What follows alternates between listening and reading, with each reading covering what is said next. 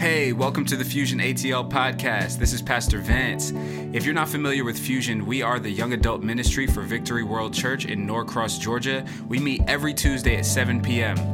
Feel free to follow us on Instagram at Fusion ATL. I hope you enjoyed this message and we look forward to seeing you soon. What's up, Fusion? Good to see you guys. How you feeling?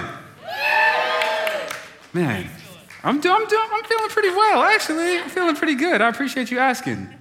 Um, man, today is an exciting day.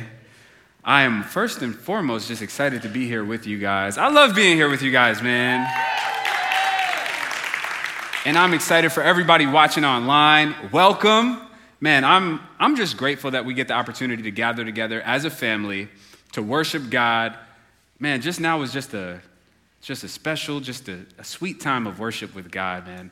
I always, it's one thing when you worship on your own, it's one thing praying at home, but there's something special about when we gather together. And that's why I think it was God's idea for us to do this stuff together. Uh, and we've been in a series talking about authentic relationships with God. Tonight, I'm excited about our topic. But before we get started, uh, I want to make an announcement uh, we have a special announcement to make tonight about our particular staff and our team. Uh, as you guys know, if you've been here for a while, over the last year, we've had a lot of transitions and changes. And really, over the last year, like almost our entire staff here at Fusion, particularly in our young adult ministry, has changed. And now we have a new addition to the team that we want to welcome. So, first, if my wife, Gabrielle, would come up here to help me, could you guys welcome my wife? Our co pastor for Fusion, she's taking her mask off.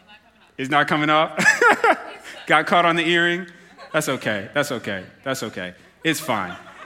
As she gets that worked out, I want her to make the announcement with me, but that's okay. These masks, right? So, there we go. Welcome, baby. We wanted to welcome our new fusion coordinator, Miss Lana Kennedy, to the stage. Would you guys make some noise and celebrate Lana?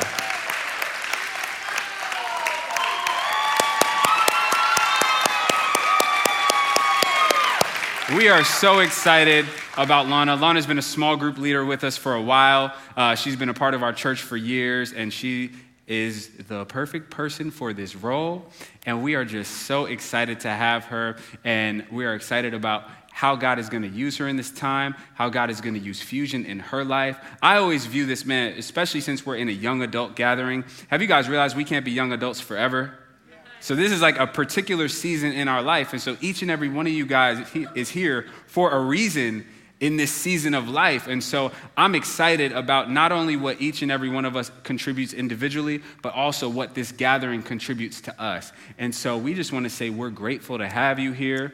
We bless you. And if you guys, yes, please celebrate. And if you guys will take a moment and stretch your hands, we want to pray a blessing over her as she steps into this role. Father, we thank you so much for Lana, Lord. We thank you for bringing her to our family, Lord. We thank you for the people she's impacted through her service to you as a small group leader, Lord. And we're thankful for everything you want to do through her and for her in this season. We speak your blessing over her life. Father, bless the work of her hands. Lord, we speak peace to her home and her household, Lord. We speak a blessing over her finances and just covering over her and protection for her.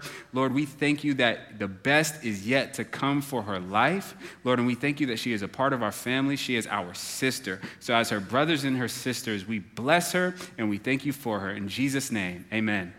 Amen. amen. You guys give it up one more time. All right, so as I was saying, uh, we're in this series where we're talking about having authentic relationships. And we, we've started, uh, the first two messages in this series have been about having an authentic relationship with God. And that is so important.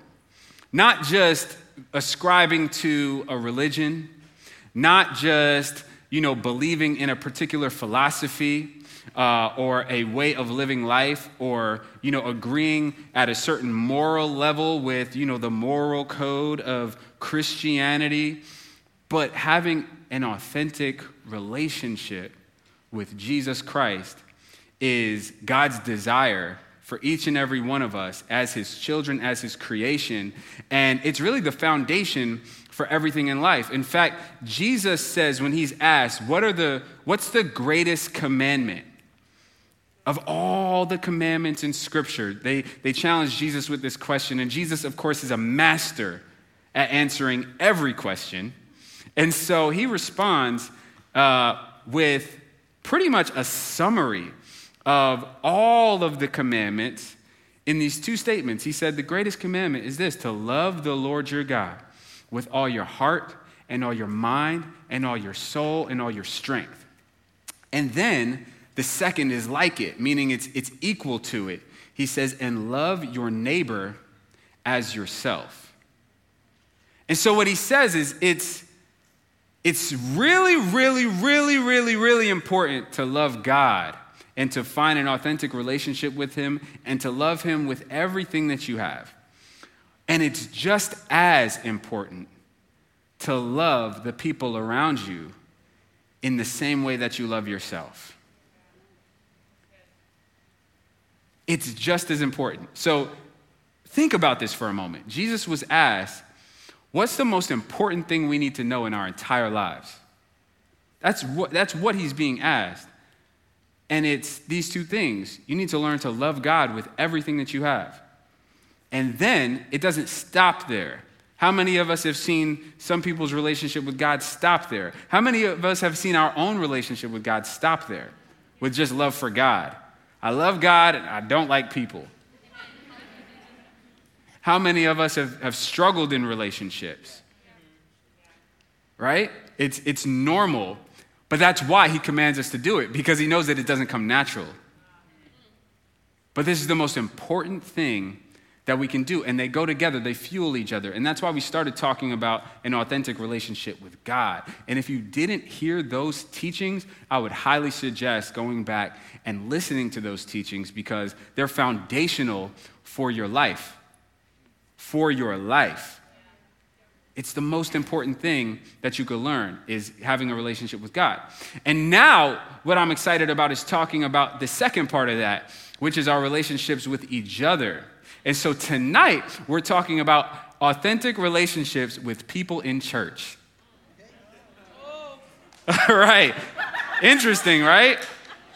Authentic relationships. Because now we've all experienced, for the most part, even if you're new here, it's your first time, we've all experienced at least interactions with people in church. But I want to talk about having authentic relationships with people in church. Has anybody found Maybe you just slip a little hand up. Has anybody found that it can be difficult to have authentic, real, genuine relationships in church? Has anybody struggled with it? Everybody agrees. And sometimes, man, you know, what's, what's fascinating to me is sometimes uh, just people in the world who don't know Jesus actually do this better than us. Have y'all realized that? But it's interesting because Jesus, before he leaves, before he goes to the cross, he prays a prayer. And we, we were actually reading some of the prayer that he prayed last week. It's in John 17. And he prays specifically, he prays for his disciples and he prays for every person he would, who would believe. And he says in verse 9, John 17, verse 9, he, he clarifies, he says, I am not praying for the world, but for those whom you have given me, for they are yours. So he, he clarifies before he makes these next statements. He says, This is not for the world, but this is for the people who will believe in Jesus Christ and pursue a relationship with him how many of you guys know Jesus has desires and expectations for the church that he doesn't have for the world? Jesus has desires and expectations for the church that he does not have for the world.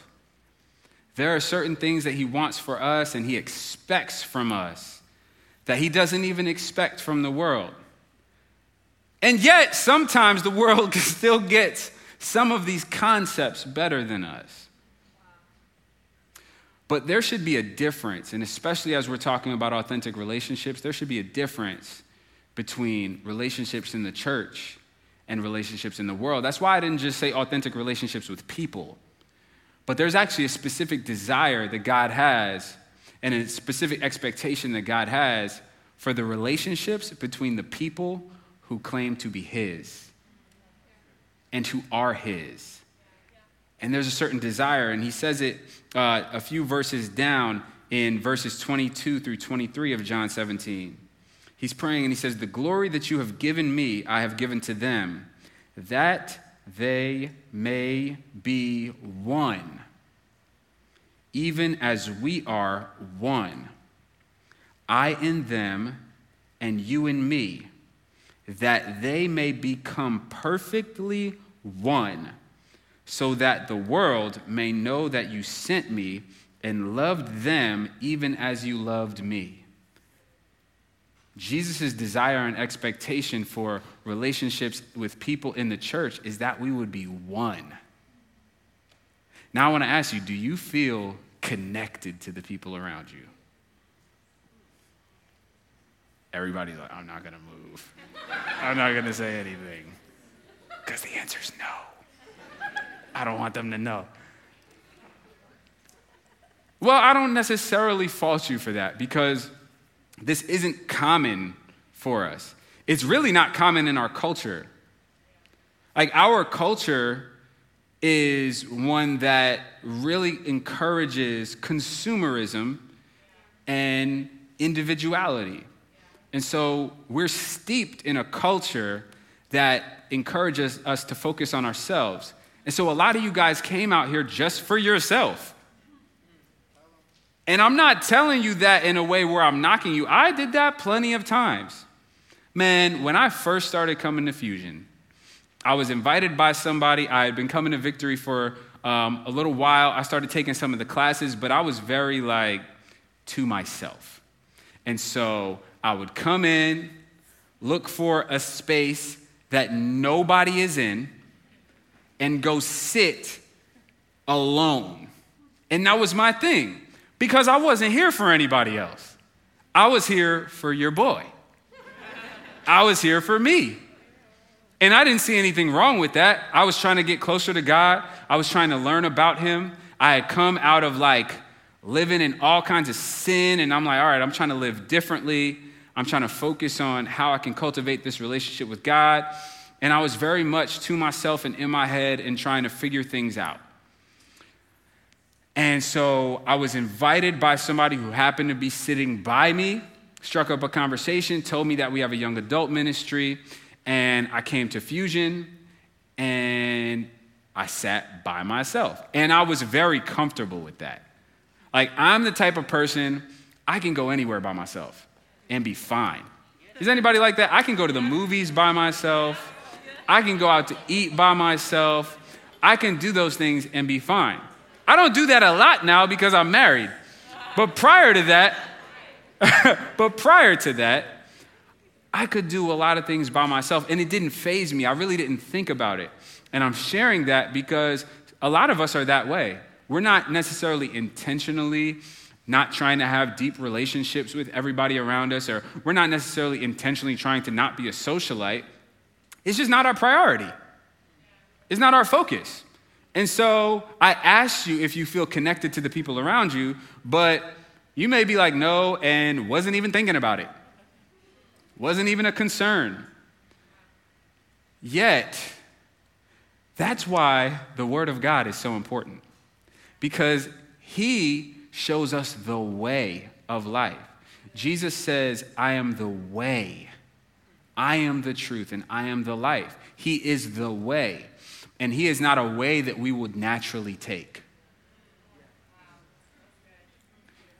Jesus is the way and not the way we would naturally take. And so, authentic relationships in church, they require some things that we wouldn't naturally be looking to do. But our priority, once we come into relationship with God, is pleasing Him and following in His ways because we know that His ways lead to life and His ways are the best way. Has anybody found that trying to do things your way doesn't work out so well? Hallelujah. There we go, okay. trying to do things our way doesn't work out super well. But our response to following God should be seeking His will, doing His will. And it's really kind of that simple. And that's what our relationship with Him should be like. And not just from a servant standpoint. We are servants, but we are also children of God. We are also friends of God. Jesus said to his disciples, I no longer call you servants, now I call you friends. Because I share things with you that I wouldn't share with just a servant. I share things with you that I want to share with a friend.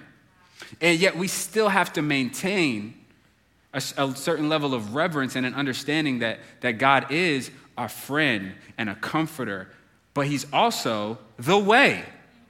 And He also is Lord of our lives. And the interesting thing is, the early church, uh, now, I don't believe that any group of people is perfect, but I do believe that they got this right. We see when, when the, the very first church, how they got started is, you know, Jesus Christ, he, he dies on a cross he resurrects from the grave. His disciples see him resurrected, and then he gives them instruction. He tells them, Go out and make disciples of all nations, but don't go anywhere until you receive the promise from my Father, which is his Holy Spirit. And so they, they gather and they wait together. Uh, and on the day of Pentecost, after they had just been waiting in a room for a long time, the Holy Spirit shows up.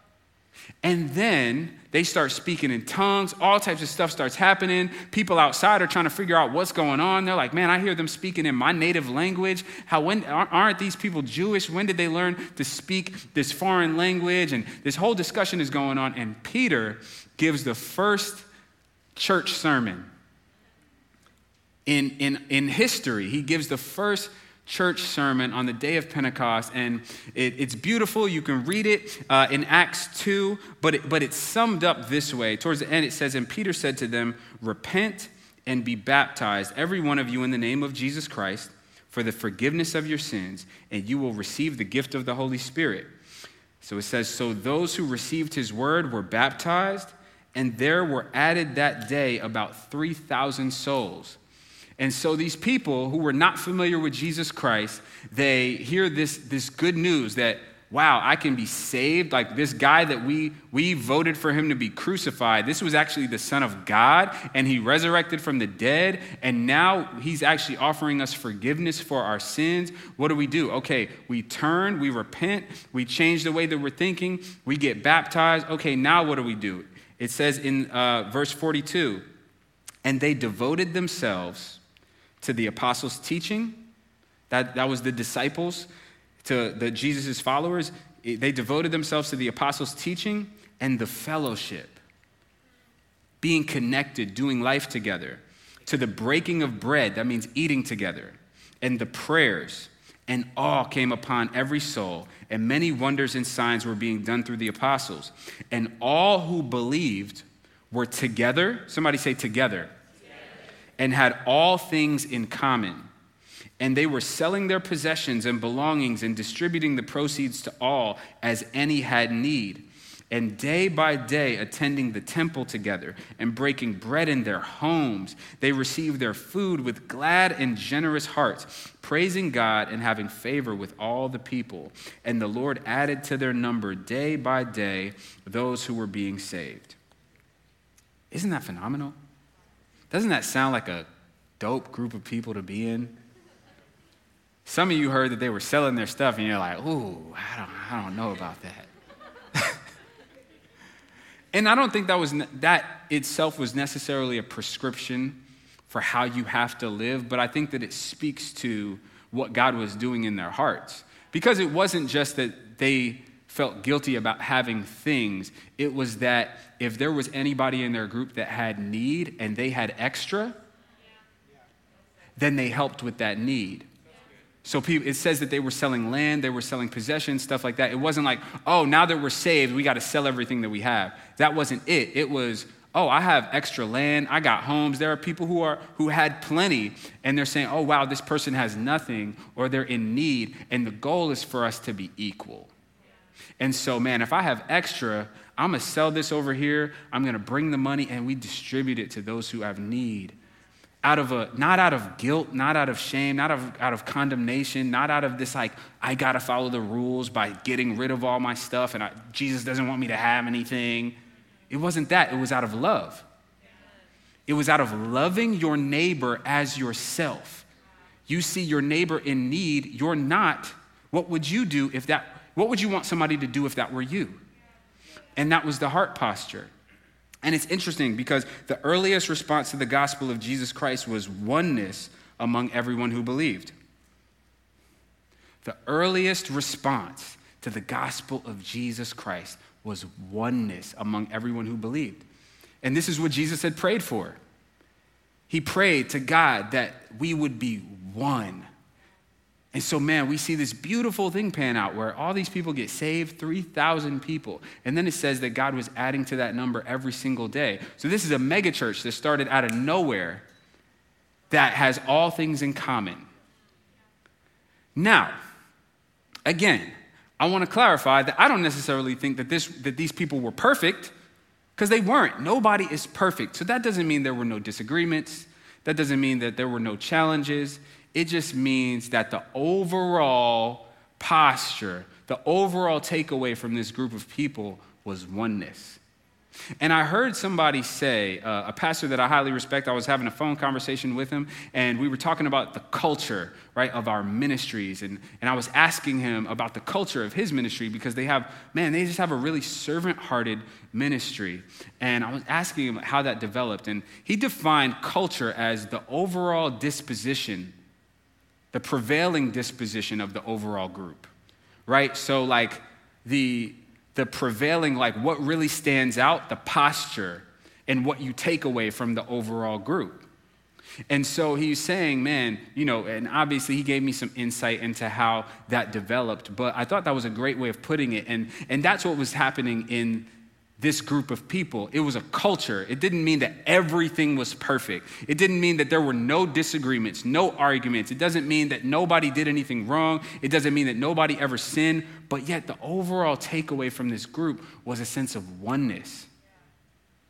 And it, it makes me think about us as a group of people, as a group of believers. What is the prevailing disposition of our group? What is the prevailing takeaway of our group? I think there are some great ones. And I don't know what you would say it is, but I, will tell you what I would like it to be. I want it to be what God wants it to be. And Jesus prayed that we would be one.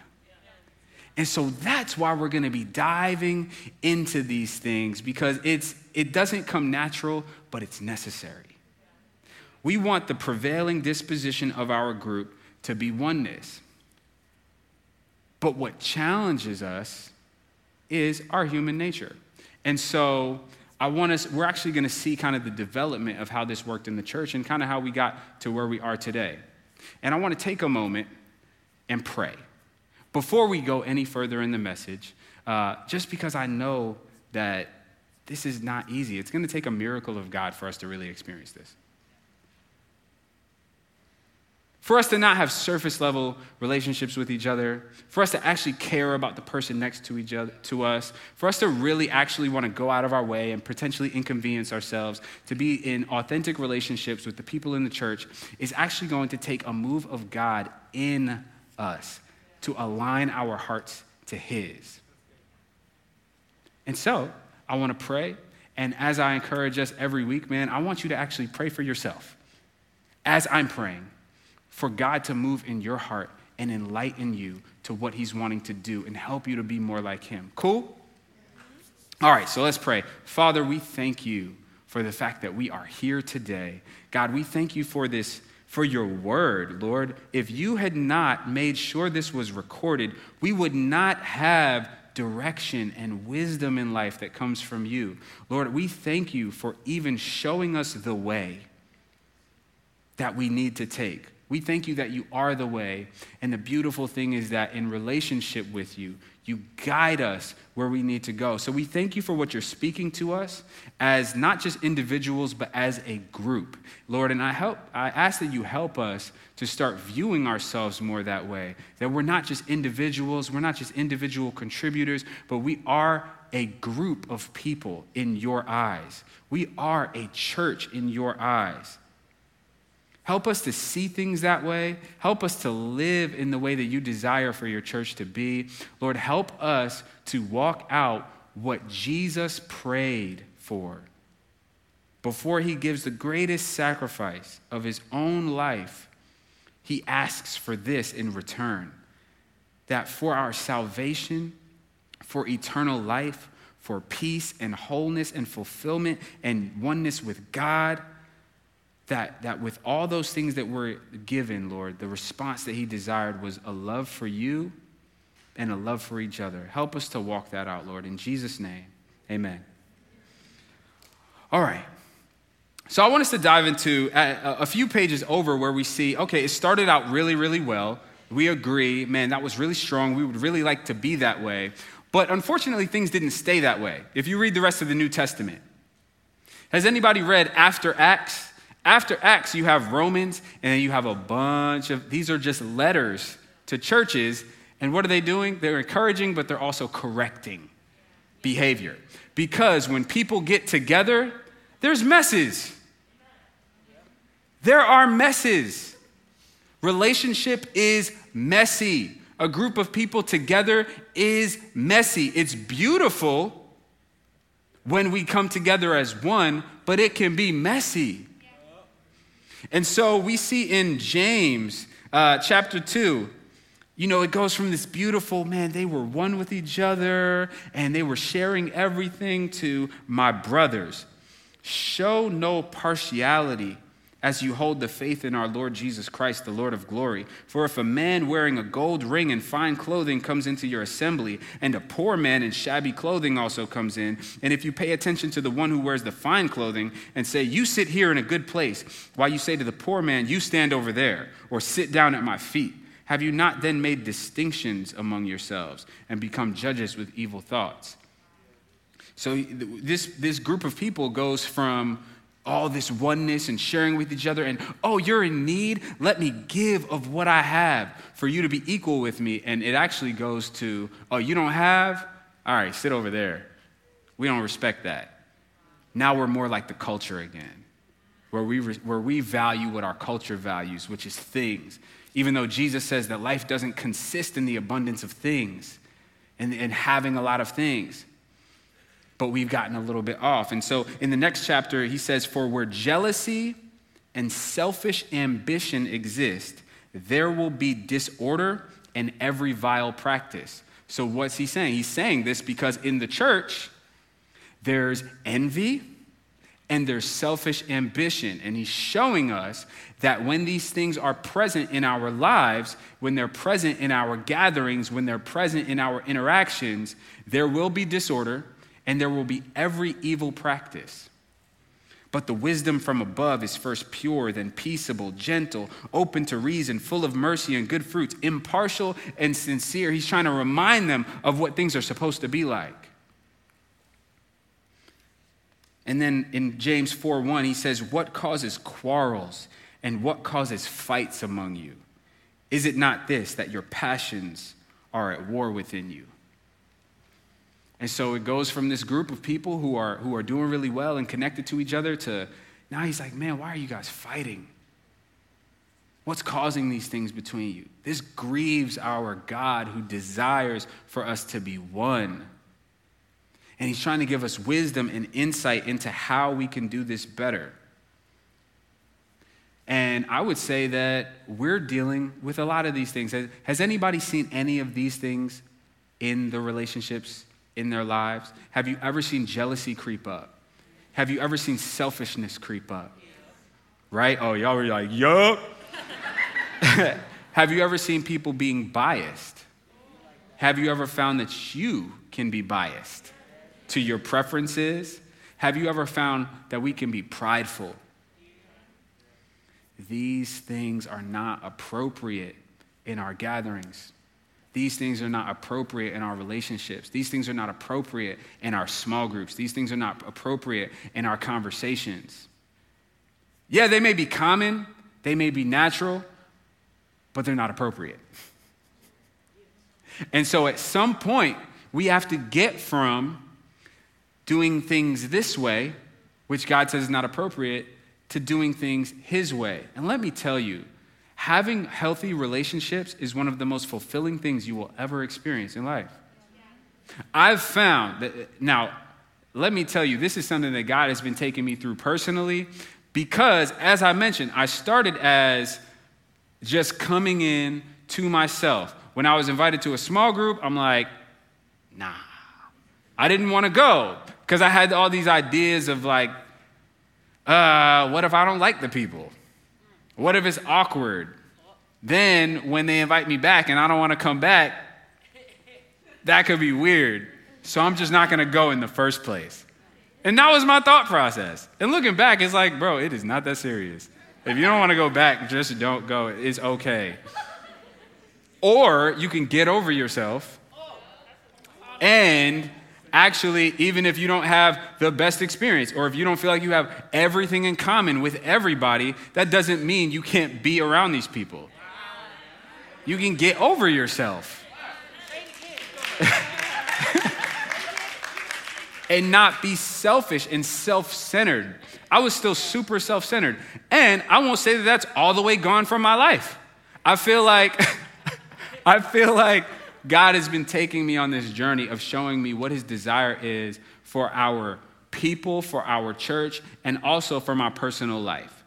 And so, uh, having, you know, deeper personal relationships, extending myself a little bit more, uh, has been something that I feel like he's been walking me through, especially over the last year. Uh, and something that Gabrielle and I talk about a lot, pray about a lot. You know, she talks to me about a lot. Like, you need to be more connected with some people, you know? And it's just, for me, I've been having to work through, okay, what's, what's going on, my, on in my mind? Because I like people. And it's not that I'm not connected with anybody or I don't have any friends, but it's just that I've seen room for growth in my life in terms of having deeper friendships specifically with people in church. And so, I am just sharing with you guys what God has been sharing with me. That, yeah, you may be used to doing things a particular way. You may have uh, certain personality traits. You may have certain desires, certain types of people that you want to be around or connect with. But what if I say those things are not good? What if I'm telling you that your greatest fulfillment is outside of your comfort zone. So I ask you, what if God is saying that your greatest fulfillment is actually outside of your comfort zone? That, these, that the walls that we have up and the, the, the, the resistance that we have to connecting with people is actually not benefiting us. And we may be resistant and have certain walls because we've had poor or negative experiences with people. But God is not saying that's an excuse to no longer be connected with people. And I think, man, what if we take all the ways that we've been jaded, all the ways that we've been hurt, man, all the ways, all the reasons in our mind that we are not connected with people in church, and what if we put them to the side for a moment and reconsider and allow Jesus to actually be Lord in our lives and tell us some things that we may not want to hear, that we may not want to do, but we give him the opportunity to speak to his own creation and tell us to live in the way that he says is best. And so, with that being said, I have a few things that I want to touch on tonight for the solution to, to this issue. Um, I asked you if you felt genuinely connected to the people around you. And I, and I would also ask you, man, do you feel genuinely cared for by the people around you? And I want you to think about that for a moment. Do you feel genuinely cared for by the people around you? Do you feel genuinely cared for by people in the church? And now I want point one, which is authentic relationships in the church actually start with you. Y'all like, that's not right. You set me up. You asked me if I felt genuinely cared for. You know that I might have said no. And now you're telling me it's my fault? No. I'm not trying to say it's that it's your fault. But I will say that the journey to better relationships starts with you. And so I'm not telling you that every, every negative experience that you've had, every relationship that's gone wrong is your fault. No, I'm not saying that. But I am saying that the step to having healthy relationships and good, authentic relationships starts with you. Because your, your negative experiences may have made you make a decision to stop connecting with people at a certain level. And only you can have you start again. Does that make sense? Authentic relationships start with you, and your relationships will not change until the focus in your mind shifts from what they are doing to what I am doing. Because we could talk all day about everybody in the church. We could talk all day about what people in the church do. You know, they do this and they're that, and they're fake and they're hypocrites and they don't really care. And nobody called me and nobody checked on me. And I tried to do this and nobody got back to me. And Vance, actually, I'm mad at you. you might be. But the reality is, it doesn't start with they. The road to healthy relationships in your life starts with you. And until we receive that and accept it, we're never going to see any progress. Jesus said to his disciples in John 13 34, He says, A new commandment I give to, I want you guys to say this next word. You. Y'all, y'all like, you.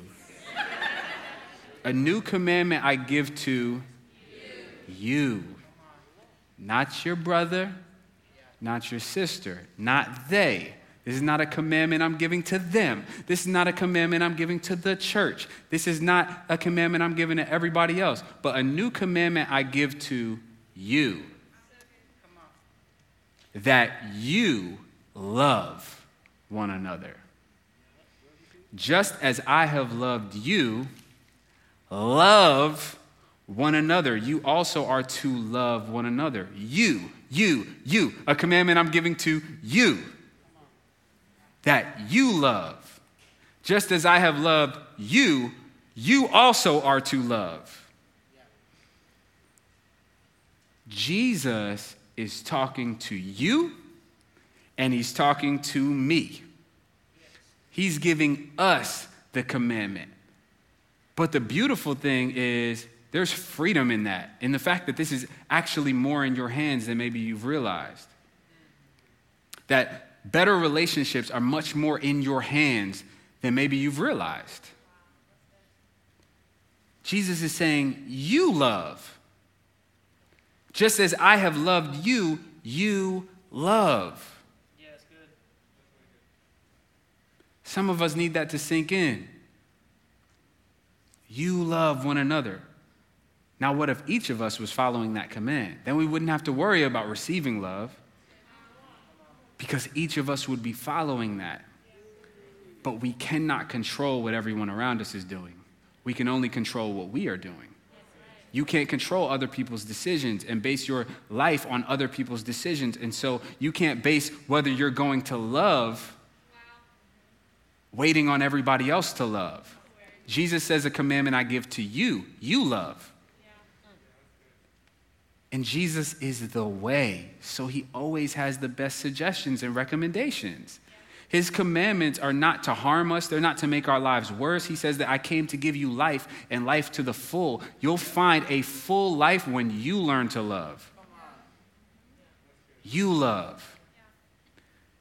Authentic relationships, healthy ones, they start with you.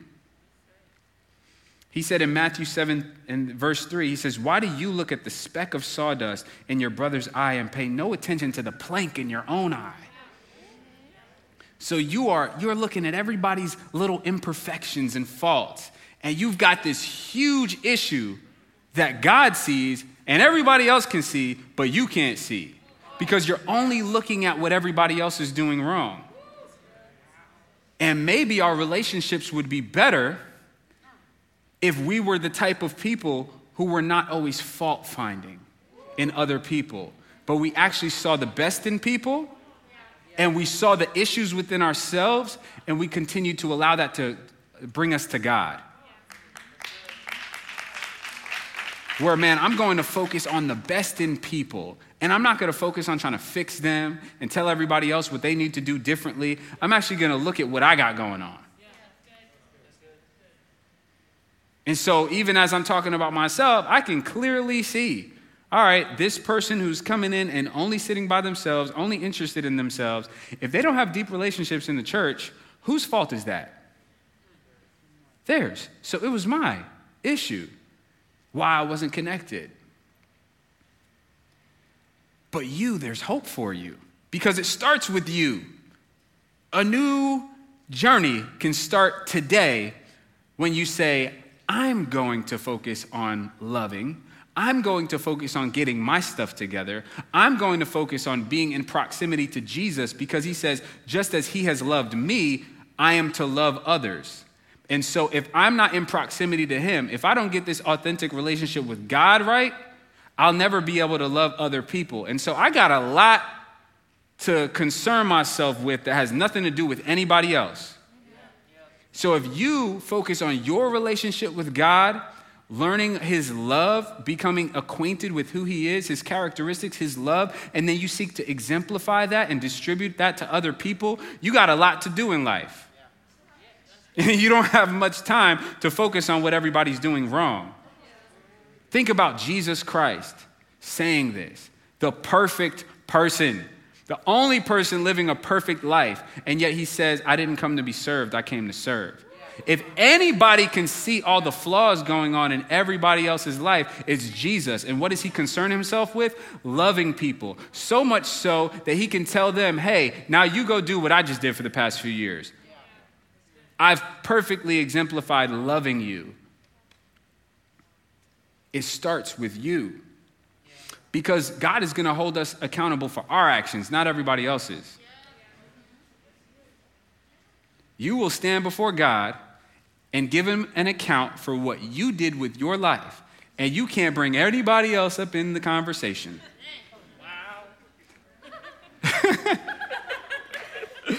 In fact, this, this idea of having a, seeing the speck in other people's eyes and, and, the, and not seeing the plank in our own, in context, the verse before it, he actually says, Do not judge, or you too will be judged. For in the same way you judge others, you will be judged. And with the measure you use, it will be measured to you. Whoo! So if, think about it, man, the level at which you criticize people, if God is saying, yeah, yeah, yeah, all this stuff you're doing, fantastic, but this level at which you criticize people, I'm actually going to criticize you at that level when you stand in front of me. That's something for us to consider. And it may make you say, you know what? I don't want to judge people too hard. I'm actually chill out a little bit. I got grace for people now because I want grace. I want patience. I want the Lord to forgive me. God, forgive me for my sins as I forgive those who have sinned against me. He always connects the two. And so maybe the path to healthy relationships starts with you and not criticizing people, not focusing on what everybody else is doing wrong, but focusing on what you have going on, continually bringing that to God, allowing Him to work on you, transform you, and make you like Him. And then as you become acquainted with His grace and His kindness and His love, in that process, you go give that to other people. But some of us are skipping that part where we're not going to Him and we're not becoming acquainted with His love because there's nothing like coming to God with your mess that will show you His love. You'll see His love when you come to Him with your mess. You'll see His grace and His kindness, how much He loves you when you come to Him with your mess.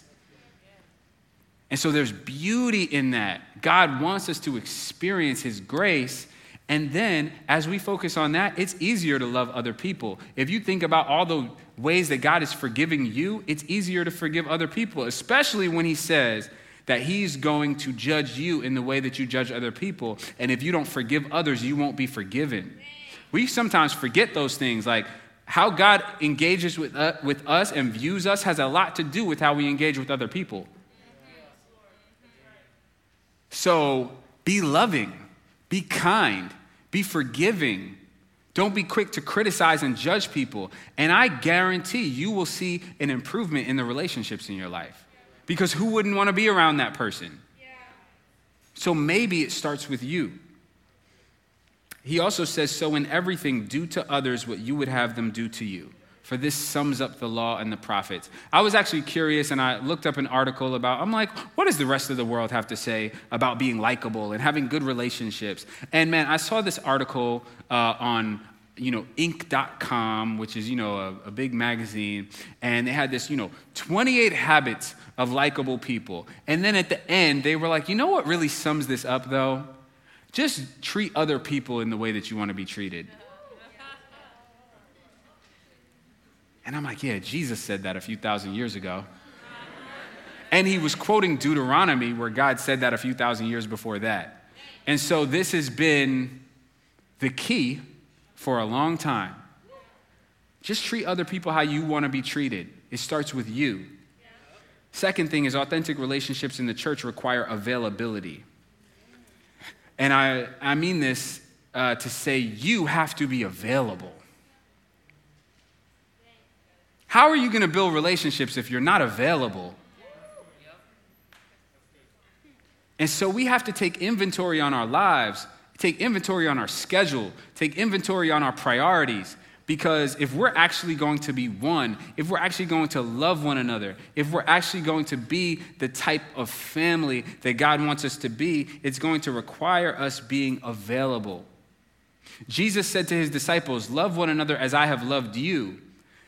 Jesus had to be available to display that. If you look throughout Scripture, Jesus is with his disciples all the time, correcting them, teaching them, loving them, eating meals with them, being transparent and vulnerable with them. He's available. How available are you? because it's difficult in this society. But a lot of us are more available than we give ourselves credit for. Because you're available for a lot of things, if you think about it. You're available to be entertained. But are you available to do what's most important in life? You're available to be up to date on your favorite series. You're available to play this video game. You're available. You're available to know every stat for your favorite athletes to know the, the entire history and every stat of your favorite sports team. You're available to know the, who's dating who in the world of people you don't know. You're available. You're available for a lot of things. You're available to be up to date on what a lot of the world has going on. But are you available for the priorities of Jesus. These are the things that bring you life. The priorities of Jesus are to bring you life. They're about having a more fulfilling life. Do you has anybody noticed after you like binge watch a show, you feel drained? You just feel like, ugh, I don't want to do anything with my life. Do you feel like that's the most fulfilling thing to do in life? It's not. But most of our society is like, people will make you feel weird if you're not binge watching stuff. Right? Like, oh, have you seen this? Oh, you have to see this. Yes, you have to see all 23 episodes that are all an hour long and they are all fictional. But you have to see it.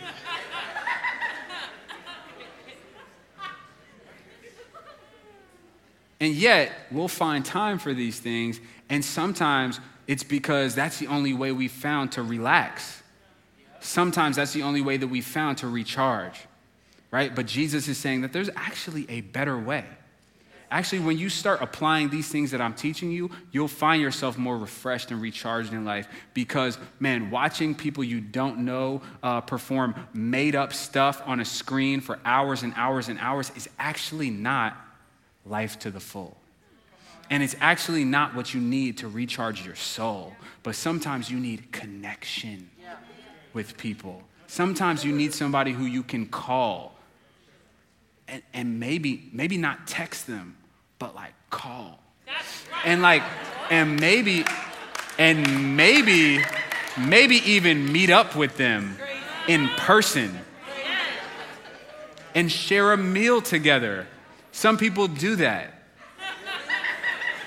Like, you know, like, you know that sometimes food doesn't have to be delivered to you. You can, you can go get it with another person and talk. but a lot of us, man, a lot of us can become so isolated. And, and the world is actually trying to make isolation really convenient and really appealing. So it's like, you know what? Isolate yourself sit by yourself. We have all this entertainment for you. We have food to be delivered right to your door. And we have everybody on social media telling you that's the best thing to do.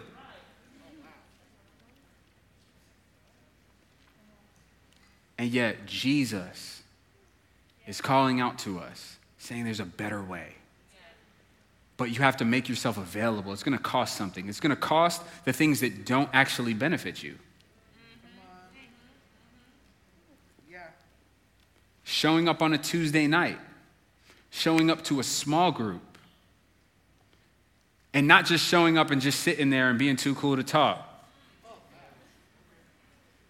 And not just showing up and being the person to talk over everybody else, because that's not being available either. Being available is about being present, understanding, man, that there's a, there's a human being sitting in front of me that has value and man, I would like to hear who they are, who God's created them to be, what, they're, what they have to say, what God's doing in their lives. And this is what brings us life.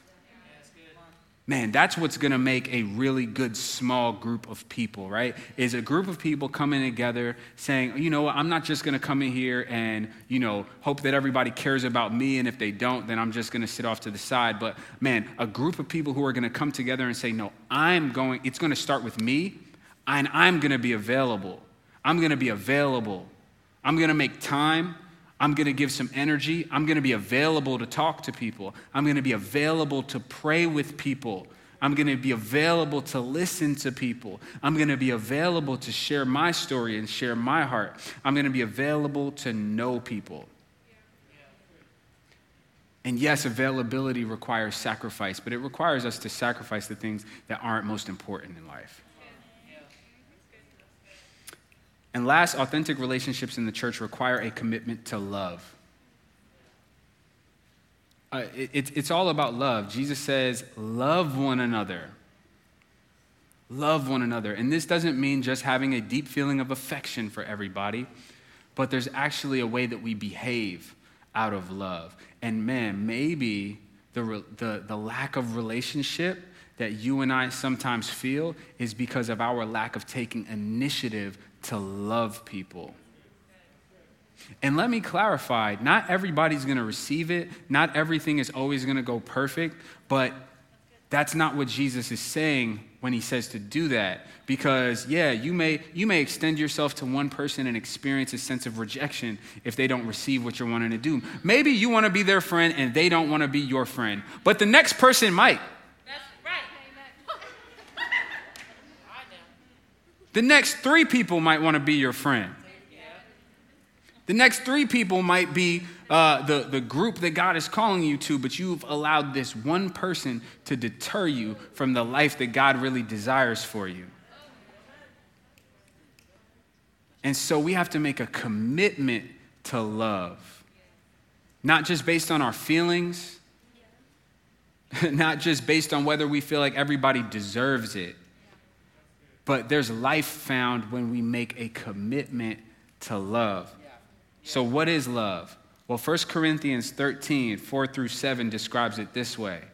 Love is patient, love is kind, it does not envy, it does not boast, it is not proud, it does not dishonor others, it is not self seeking, it is not easily angered, it keeps no record of wrongs.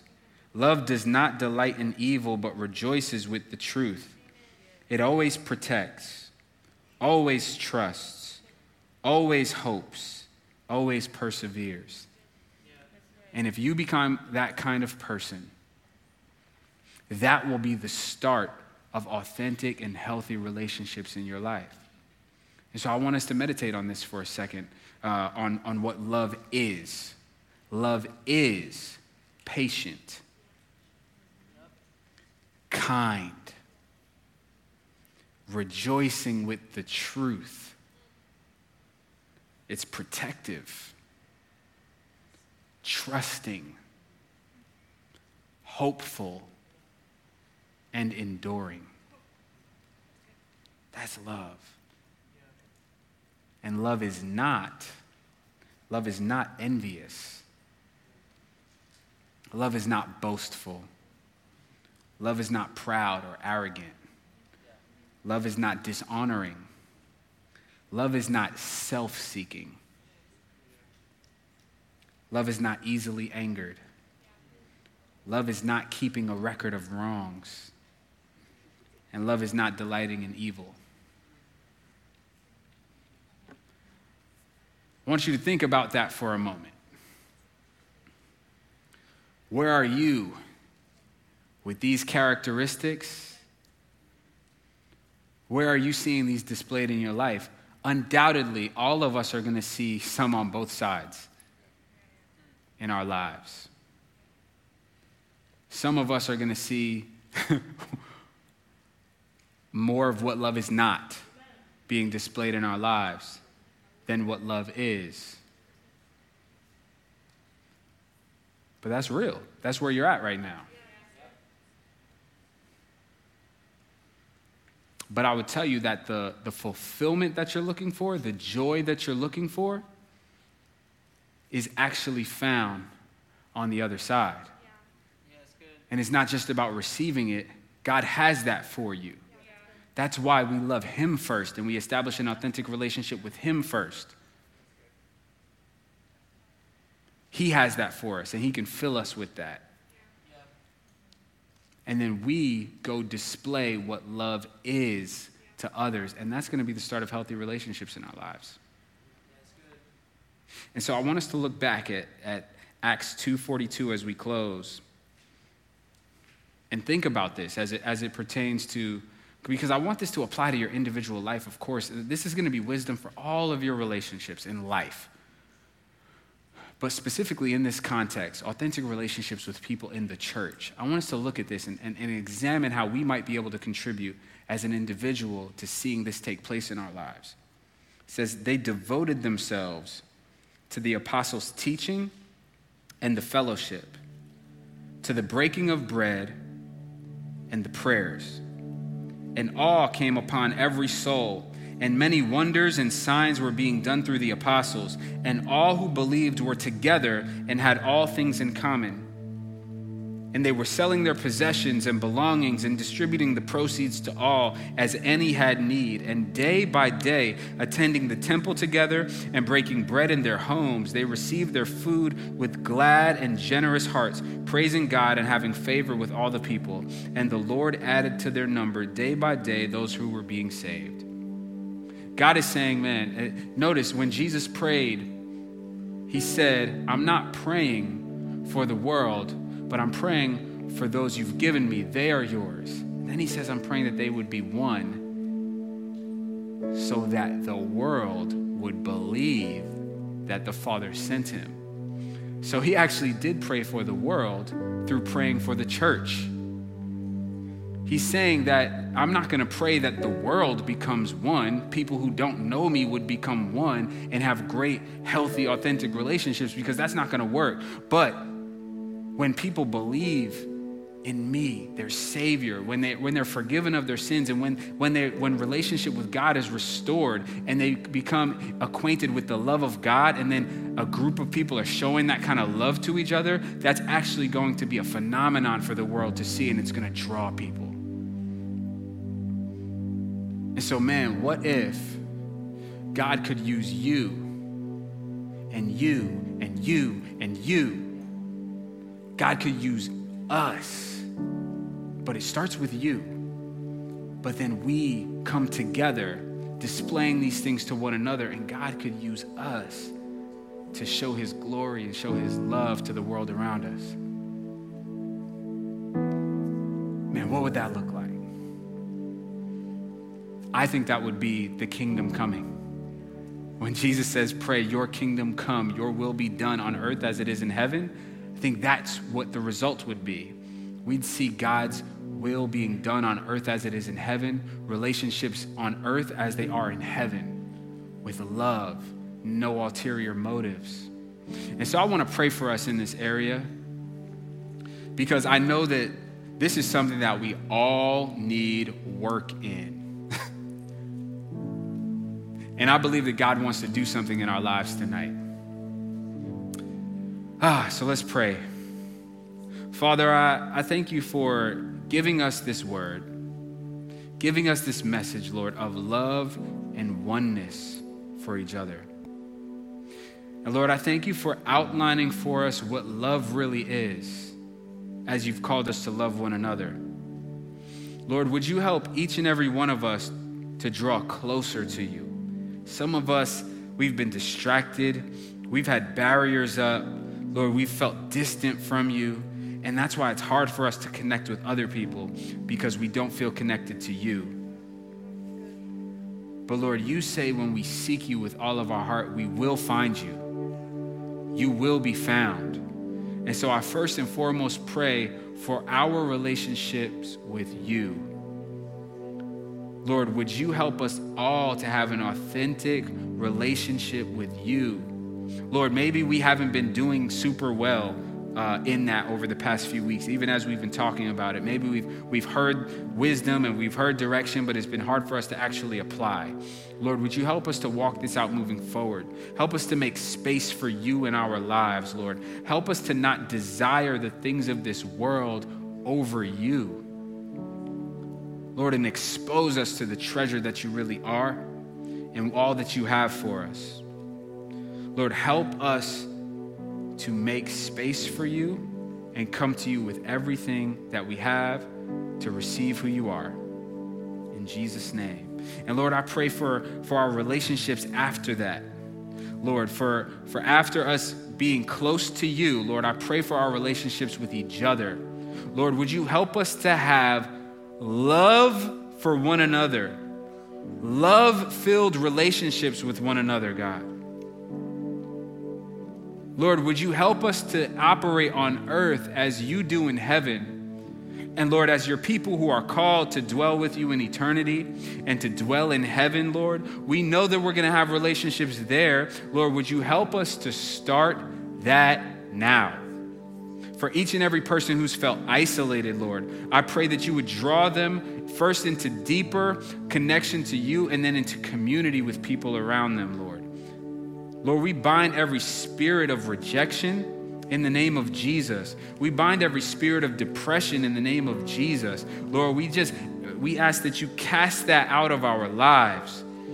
Lord, and that you would help us to be drawn to the people around us. Lord, and that you would pull those who are isolated out of isolation and into community and into togetherness and into family, Lord. Have your way in our lives. Have your way in our hearts. Have your way in our church. In Jesus' name. And last, I want to pray for each and every person in here who they haven't just been a little bit distant from you, Lord, but they, they don't know you at all. And they want all this. They want uh, relationship with you, they want deeper relationships with the people around them, but they haven't known how to pursue it. And so, if you're in here and you're wanting a relationship with Christ, or maybe you're watching online and you're wanting a relationship with Christ, I want to lead you in a prayer. And I want everyone in here who is a believer to be praying for those who are making this decision because this is so important. If you are wanting to follow Jesus, I want you to repeat this prayer after me, and, and we're, we're all going to pray for you in the, in the meantime. Say, Jesus, I believe that you are the Son of God, that you love me, and that you died for my sins. I believe that you resurrected from the dead and show your power over death and over sin. I believe you have the power to forgive me, and I receive your forgiveness. I repent of my old ways. I turn from my old life, and I turn completely to you. I'm making you the leader of my life, and I'm willing to receive everything that comes along with that. I'm going to devote myself to you today and to your people and have a loving relationship with you for the rest of my life. In Jesus' name, amen. Can we take a moment to celebrate everyone who prayed that prayer? Man. Well, uh, as we've been talking about having authentic relationships with people, before you go, make sure you talk to somebody, say something to somebody. Remember, this starts with you. We have to be available and we have to be committed to love, and you can actually start displaying that right now. So I love you guys. We will see you next week. Be blessed. Hey, thank you for listening. We're so glad to have you as a part of our community. If you want to get connected any further, please visit fusionatl.org. You can get plugged into a small group there, and you can also send in a prayer request so that we can pray for you. Once again, thanks for listening, and thanks for being a part of Fusion ATL.